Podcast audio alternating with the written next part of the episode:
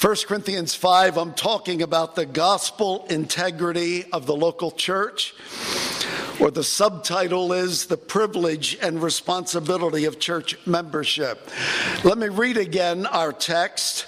I'll be uh, focusing on the first five verses this morning, but over the next few weeks we will work for the entire chapter. 1 Corinthians chapter 5.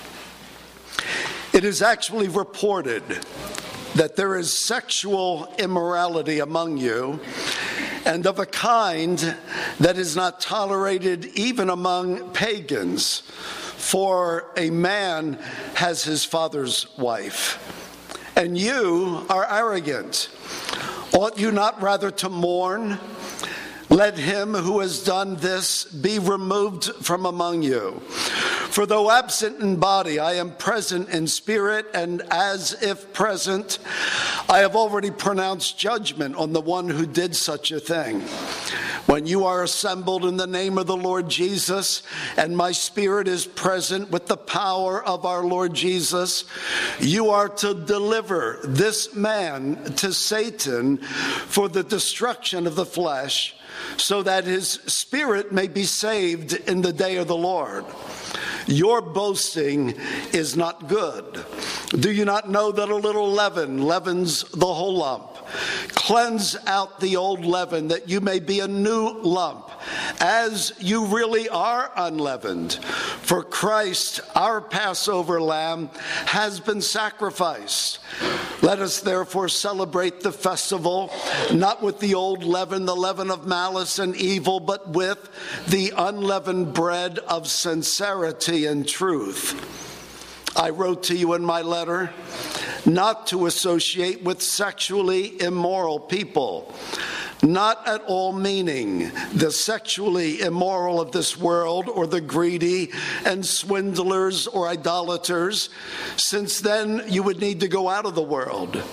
But now I am writing to you not to associate with anyone who bears the name of brother, if he is guilty of sexual immorality or greed, or is an idolater, reviler, drunkard, or swindler. No, not even to eat with such a one. For what have I to do with judging outsiders? Is it not those inside the church whom you are to judge?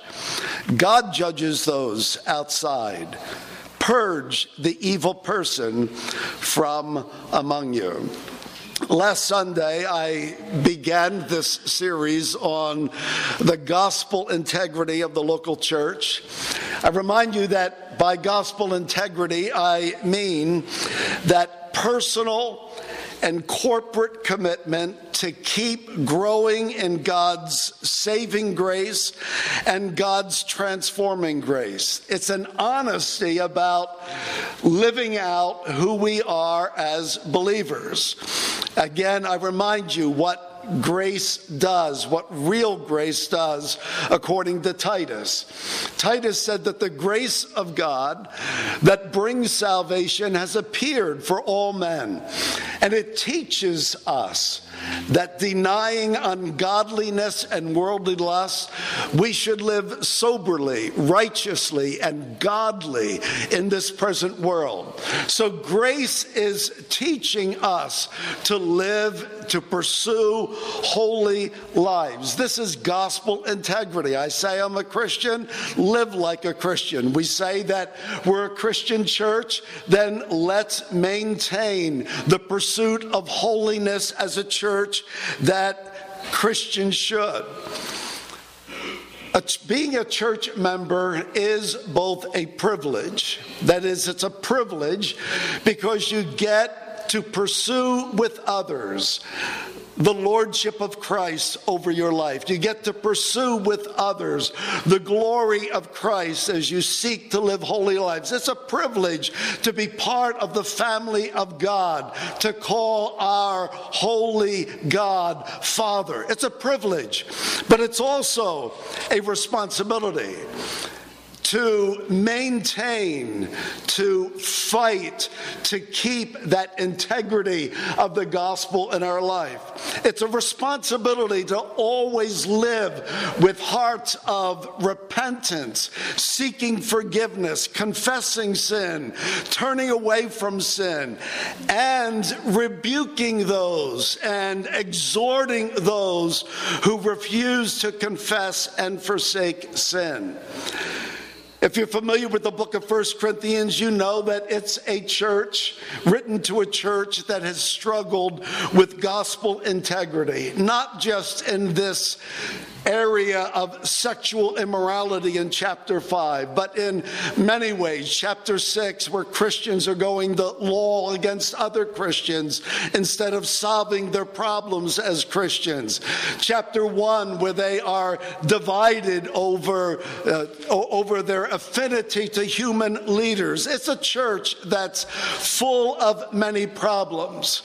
But the problem being addressed, we saw in chapter 5, is is a professing believer who is having an ongoing, again, the text says he has his father's wife. He is literally having his father's wife. It's not something he did, it's something that he's doing. And again, father's wife could mean. Uh, a stepmother. It could mean his own mother. The Greek is not clear. But either way, it's a relationship that is forbidden by Scripture. And Paul uh, holds to the law of God, which simply says that sex is reserved for a heterosexual, monogamous, uh, covenant marriage relationship. And you must get that down. Sex is reserved for a monogamous, that is, two people in one union. Heterosexual, that means two different people, a man and a woman in union, in a covenant marriage relationship. And Paul upholds that standard and he says, you know, you're, you're, you're violating the biblical standard and you're doing it in a way that even the Gentiles don't do. It's not that you're as bad as the world, which is bad enough, but you're worse than the world in, in, in, this particular case. And we saw last week that he doesn't hold anything back. He is stern in fighting for the gospel integrity of the church. In verse 2, he says, Let whoever has done this be removed from among you. In verse 5, and we'll look at that today, deliver this man to Satan for the destruction of his flesh. Verse 7, cleanse out the old leaven that you may be a new lump. Verse 10, you're not to associate with anyone who bears the name of brother and is guilty of blatant sin. And then verse 12, purge the evil person from among you. In the first five verses, I'm looking at what I call the enemies of gospel integrity. What is it that we have to fight against in order to maintain gospel integrity? Integrity. And we looked at one of them last week, and that was accommodating ourselves to unbiblical standards, to the standards of the world. We're always fighting that. And I talked about the, the decline in morality of American society uh, over the last 60 years and more, that it's a gradual decline in morality. And you can parallel that decline in the church of Jesus Christ, that the church is good, unfortunately, sadly, the church is good at accommodating itself to the world that it's in.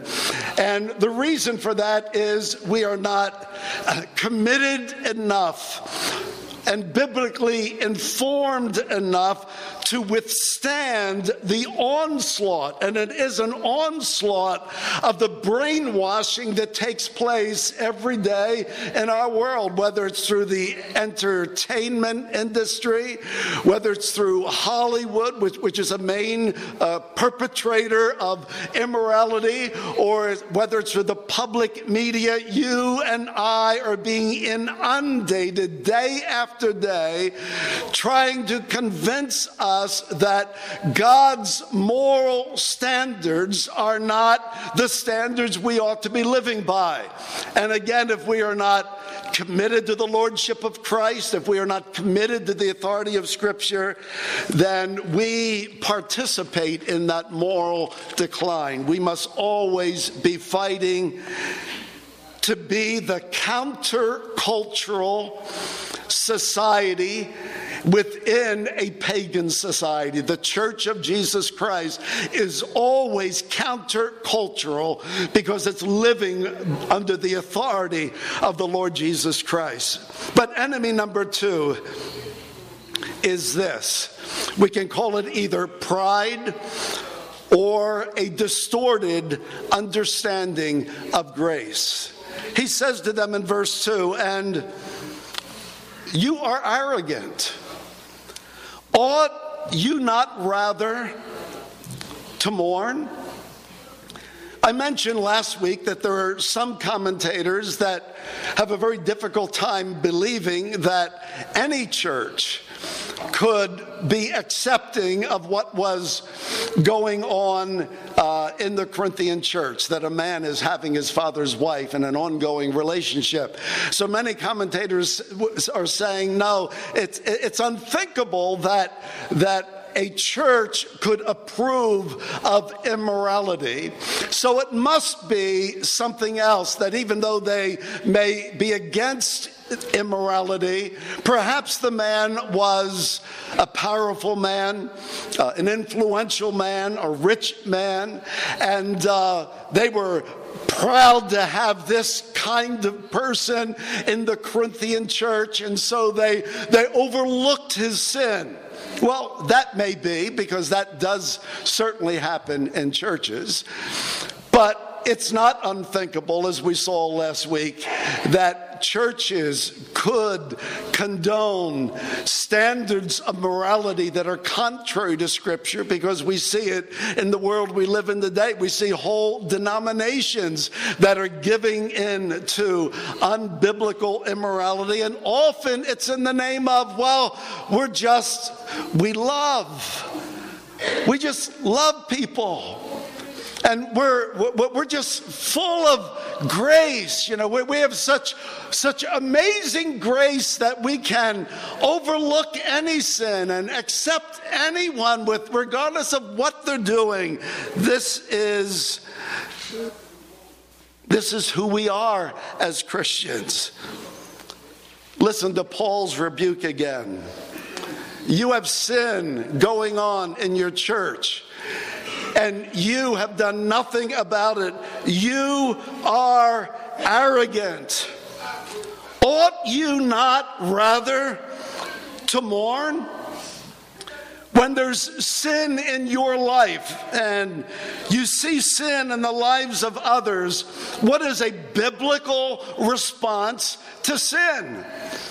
Paul says we should mourn that our sin should bring us to brokenness and to grief. And looking at the sin of others should bring us to brokenness and grief. I remember David's mourning eventually when he came under conviction and was brought to repentance and confessed his sin before God, he says at the end of Psalm 51 the sacrifices of God are a broken spirit and a broken and a contrite heart. These God will not despise. David lived the rest of his life after he repented and confessed. David lived with this brokenness of, uh, of the devastating, destructive power of sin, how it displeases and dishonors God and ruins lives. God is pleased with a broken spirit.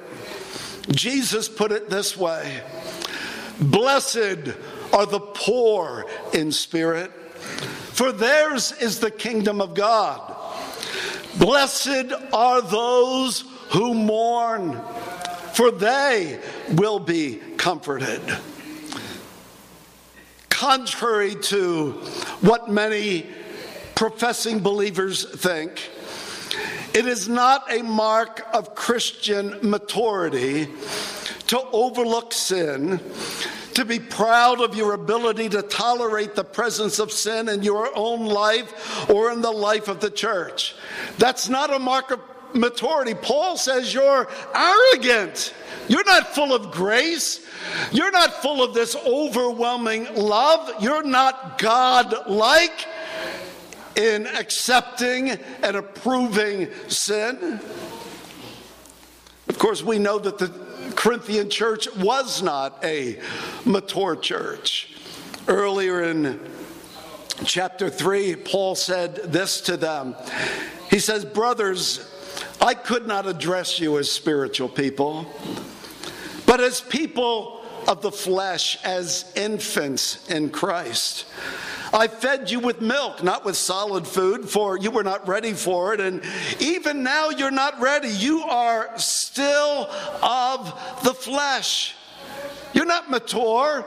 And the evidence of your immaturity, the evidence of your pride, is that you don't mourn over sin. You don't grieve over the sin of others.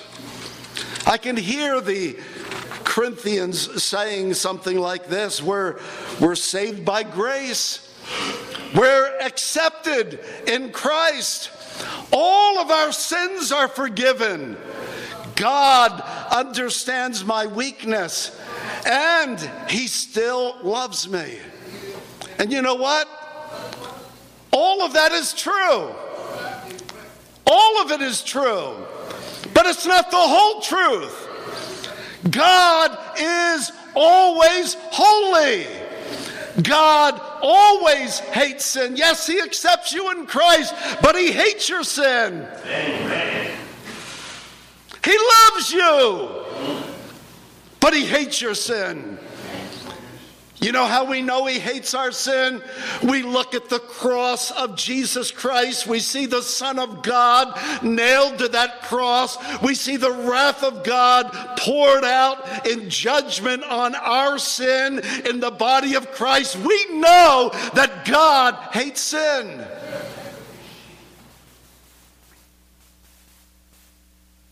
As we mature in grace, we grieve even more over the presence of sin in our lives and in the lives of others. This is the mark of grace and maturity that we see sin for what it really is and we mourn over it.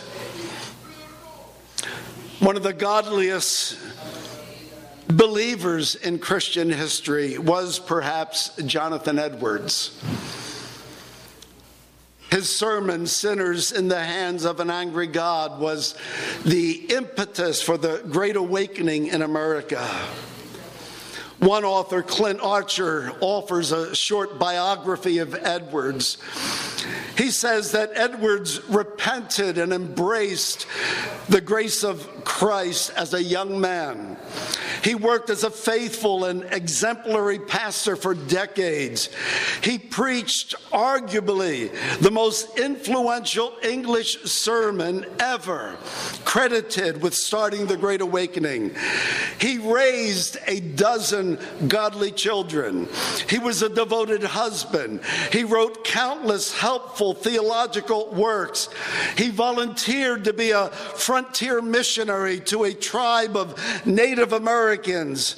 And all the while, he had utter dependence upon God. He modeled humility and he modeled purity. And when I read that, I think, wow, what a, a dedicated servant of God. But then when I read his own words, listen to what he says. I have had a vastly greater sense of my own wickedness and the badness of my heart than even ever before my conversion.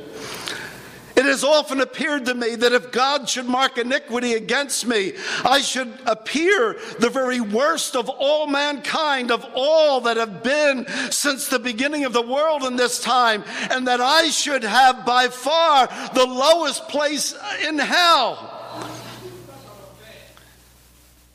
Edwards is saying the, the longer I'm a believer, I don't see more goodness I see more of the evil of my own heart. Later, he said this. He said, The more a true save, a, a, true saint loves God, the more he mourns for his sin. Another Reformed scholar, Arthur Pink, said it this way It is not the absence of sin, but the grieving over it which distinguishes the child of God from empty professions of faith. That the real evidence that you belong to Him, that grace has touched your life, is that you see your sin and you mourn over that sin, you grieve over that sin. And that's why some of us don't have the greater joy, the heights of joy of knowing Christ and resting in Christ, because you can't know those heights of joy unless you have known the deepest depths of the sinfulness of your own heart and been brought to mourning and confession and then joy in forgiveness.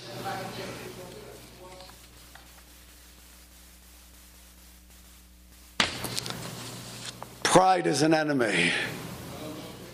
Not grieving over our own sin is an enemy that fights against the integrity, the gospel integrity of the church.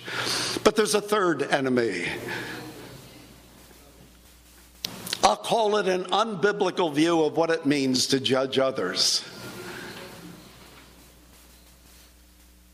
Paul said, though absent in the body, I am present in spirit, and, and as if present, I've already pronounced judgment on the one who did such a thing. And then in verse 12, he said, For what, what have I to do with judging outside, outsiders, outsiders? Is it not those inside the church whom you are to judge? Now, if you have conversations with unbelievers and ever begin to talk about right and wrong and sin, you have probably heard someone who knows nothing about the Bible say, It's wrong to judge others.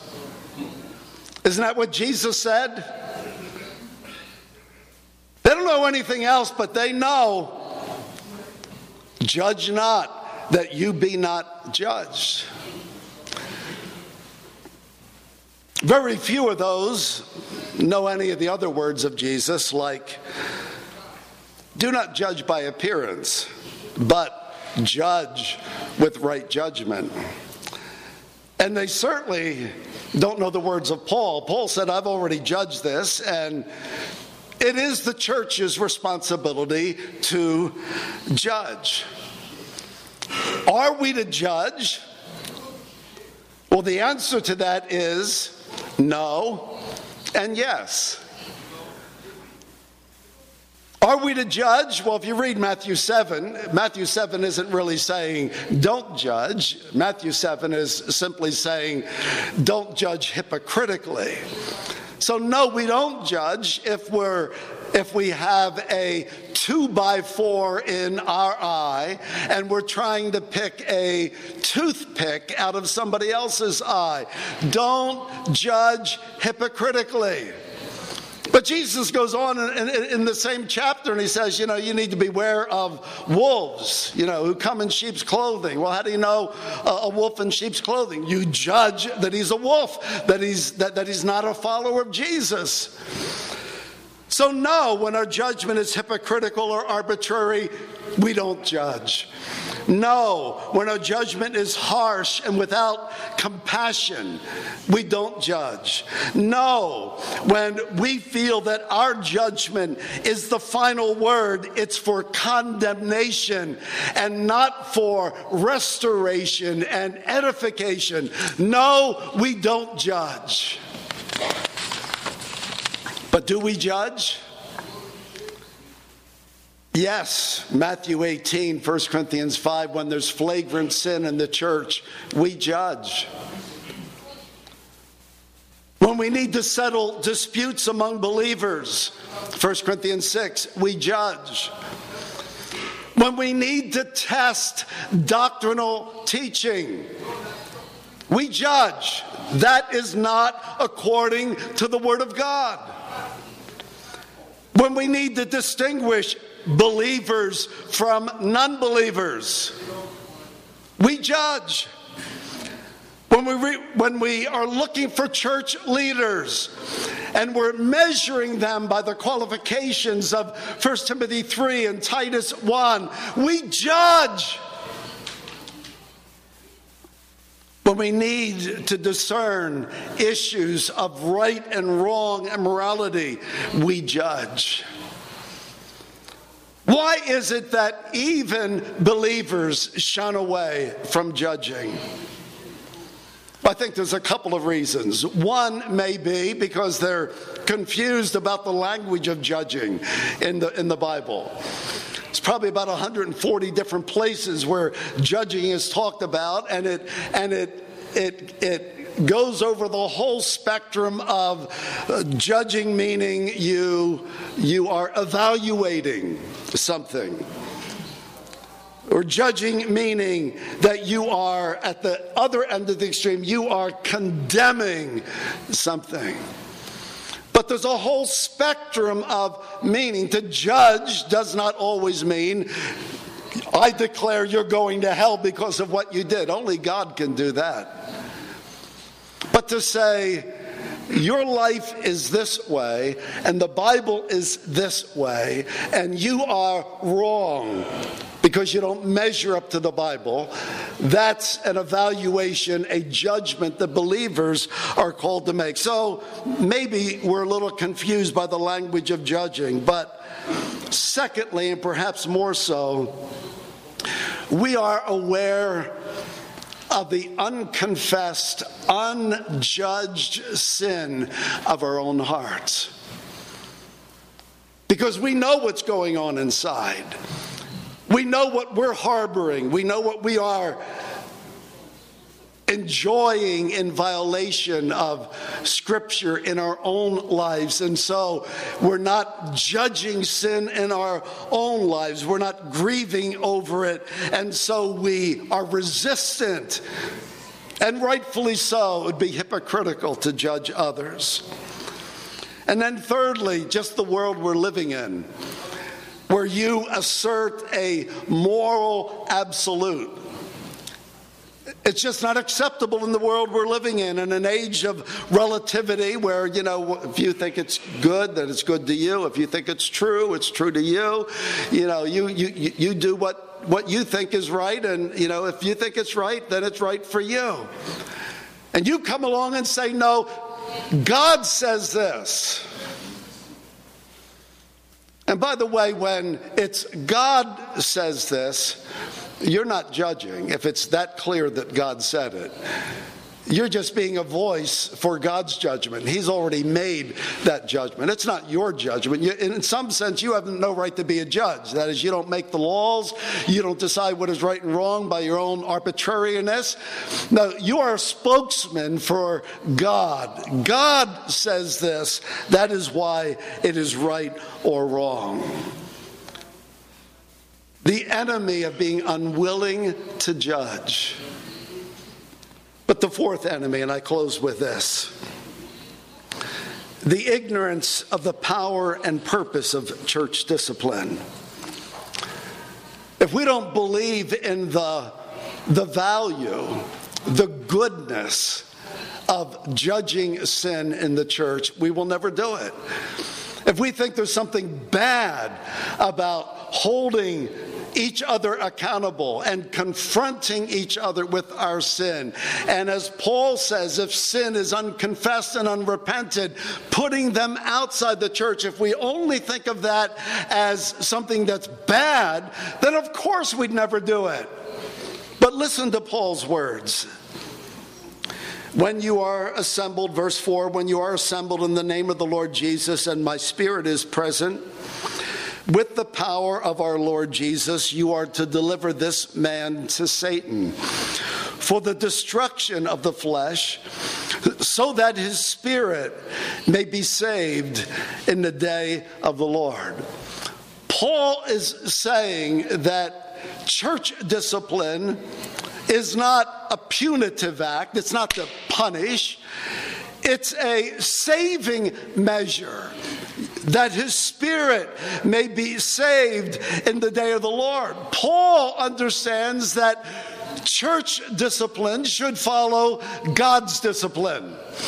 Because if you are a child of God, then God disciplines your life. That's what He does. And Hebrews tells us that God does that not to punish us, not to hurt us, but God does it that we may share his holiness. God does it in Hebrews chapter 12 because it yields the peaceable fruit of righteousness. Why would God cause me pain? Why would God allow me to have pain? Why would God allow Job to suffer?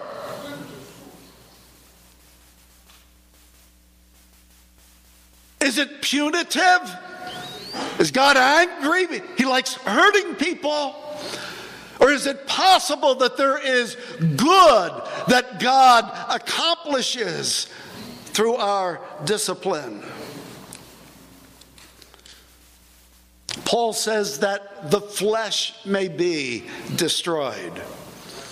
And commentators disagree a little bit on what does he mean by flesh here. Because sometimes when Paul talks about flesh, even in 1 Corinthians, he's talking about that sinful nature, those sinful desires, that old man. And uh, so some would say that he's talking about, you know, that, that part of you being destroyed. Well, I, I don't know that that's ever destroyed until the resurrection. But some would say it's so that, you know, your appetites and your passions for that is wrong is, is brought to repentance. And that that, could be. But others would argue, and I tend to agree with them, that the flesh here is in contrast to the soul, the spirit. The flesh may be destroyed, that the spirit, the soul may be saved, that the material part of man may suffer, that the immaterial, the man, the soul, may be saved in the, the day of the Lord. And so when he talks about being delivered unto Satan for the destruction of the flesh, as I understand it, he's saying that we, we deliver an unrepentant church member over to Satan we not only remove them from membership and remove them from the Lord's table, but we give them over to Satan to suffer the consequences of their sin. Listen to Simon Kistemaker, the professor of New Testament at Reformed Theological Seminary. He says that in addition to the act of excommunication, God permits Satan to attack and gradually weaken man's physical body. Paul's not referring to a sudden demise, but to a slow process of physical decline. During this process, the sinner receives ample time to reflect on his condition and repent. So that God is allowing Satan, because God's always in control of Satan, but he does allow Satan. He allowed Satan in Job's life. He allowed Satan in Paul's life. Paul said, I have this thorn in the flesh. I have this physical suffering, this messenger of Satan, he called it.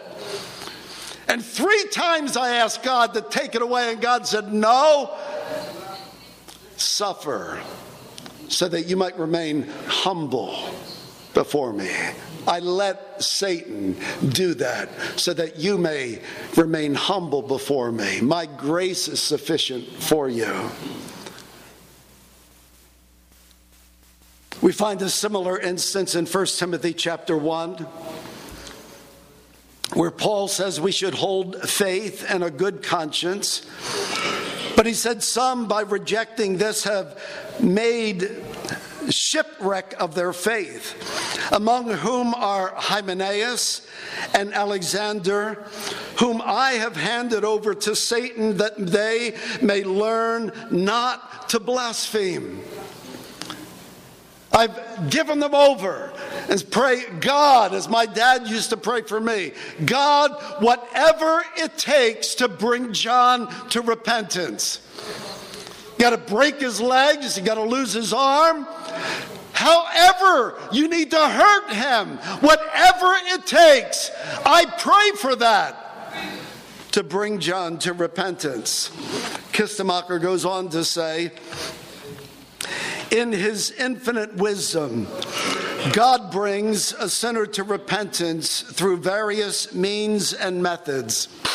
He is interested in the salvation of man's soul and earnestly desires that all people come to repentance.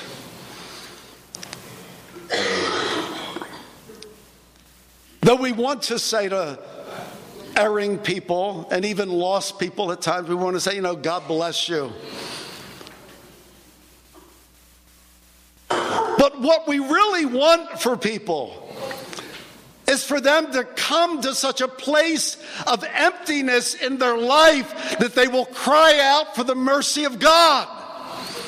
We want that for sinners. We don't want prosperity and good health and blessing if they're if they're rebelling against the lordship of Christ and we want that for erring Christians. We don't say, oh, go on your way and may, may God make your life prosperous. No, we pray for pain. We pray for misery. It's a gracious pain and a gracious misery if it brings you to repentance and to accept the forgiveness of God and the joy that God wants to flood your life with.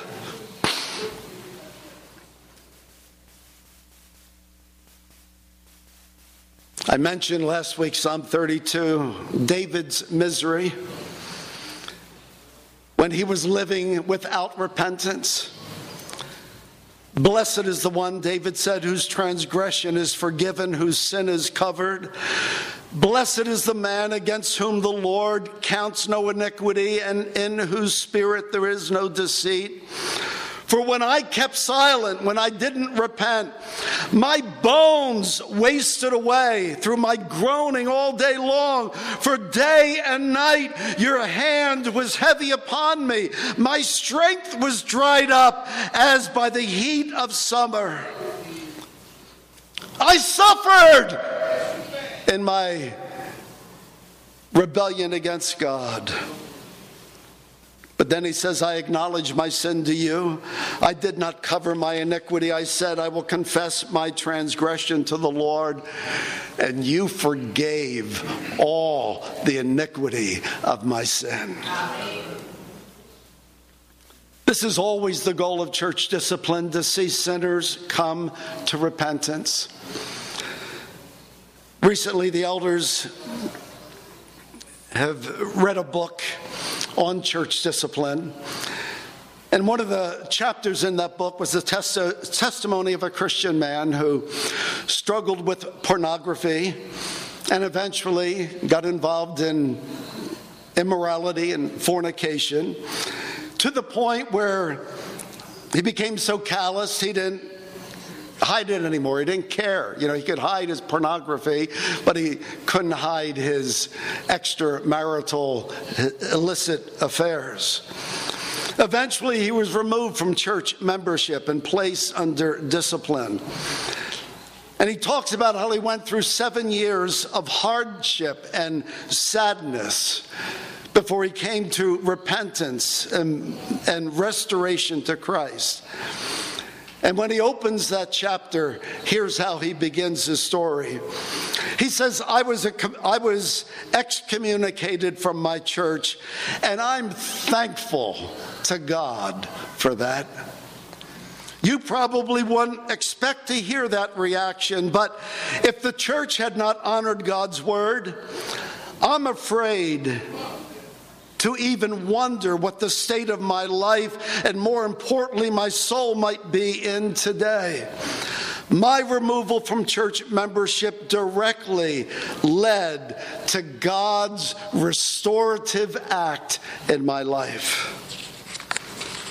Church membership is a privilege and it's a responsibility. So we must fight. We must fight to live by biblical standards and hold each other accountable to living by biblical standards. We must fight the pride of our own lives and the sin of our own hearts. We must learn to mourn and grieve over our own sin. We must have the courage and discernment to judge biblically and to judge compassionately.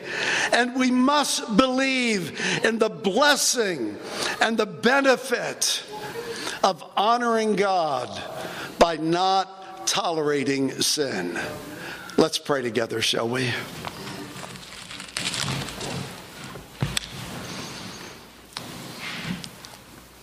And I wonder, with our heads bowed and our eyes closed, if you grieve over your sin, if you mourn over your sin? Or have you become complacent, accepting, tolerating, tolerating of sin in your life?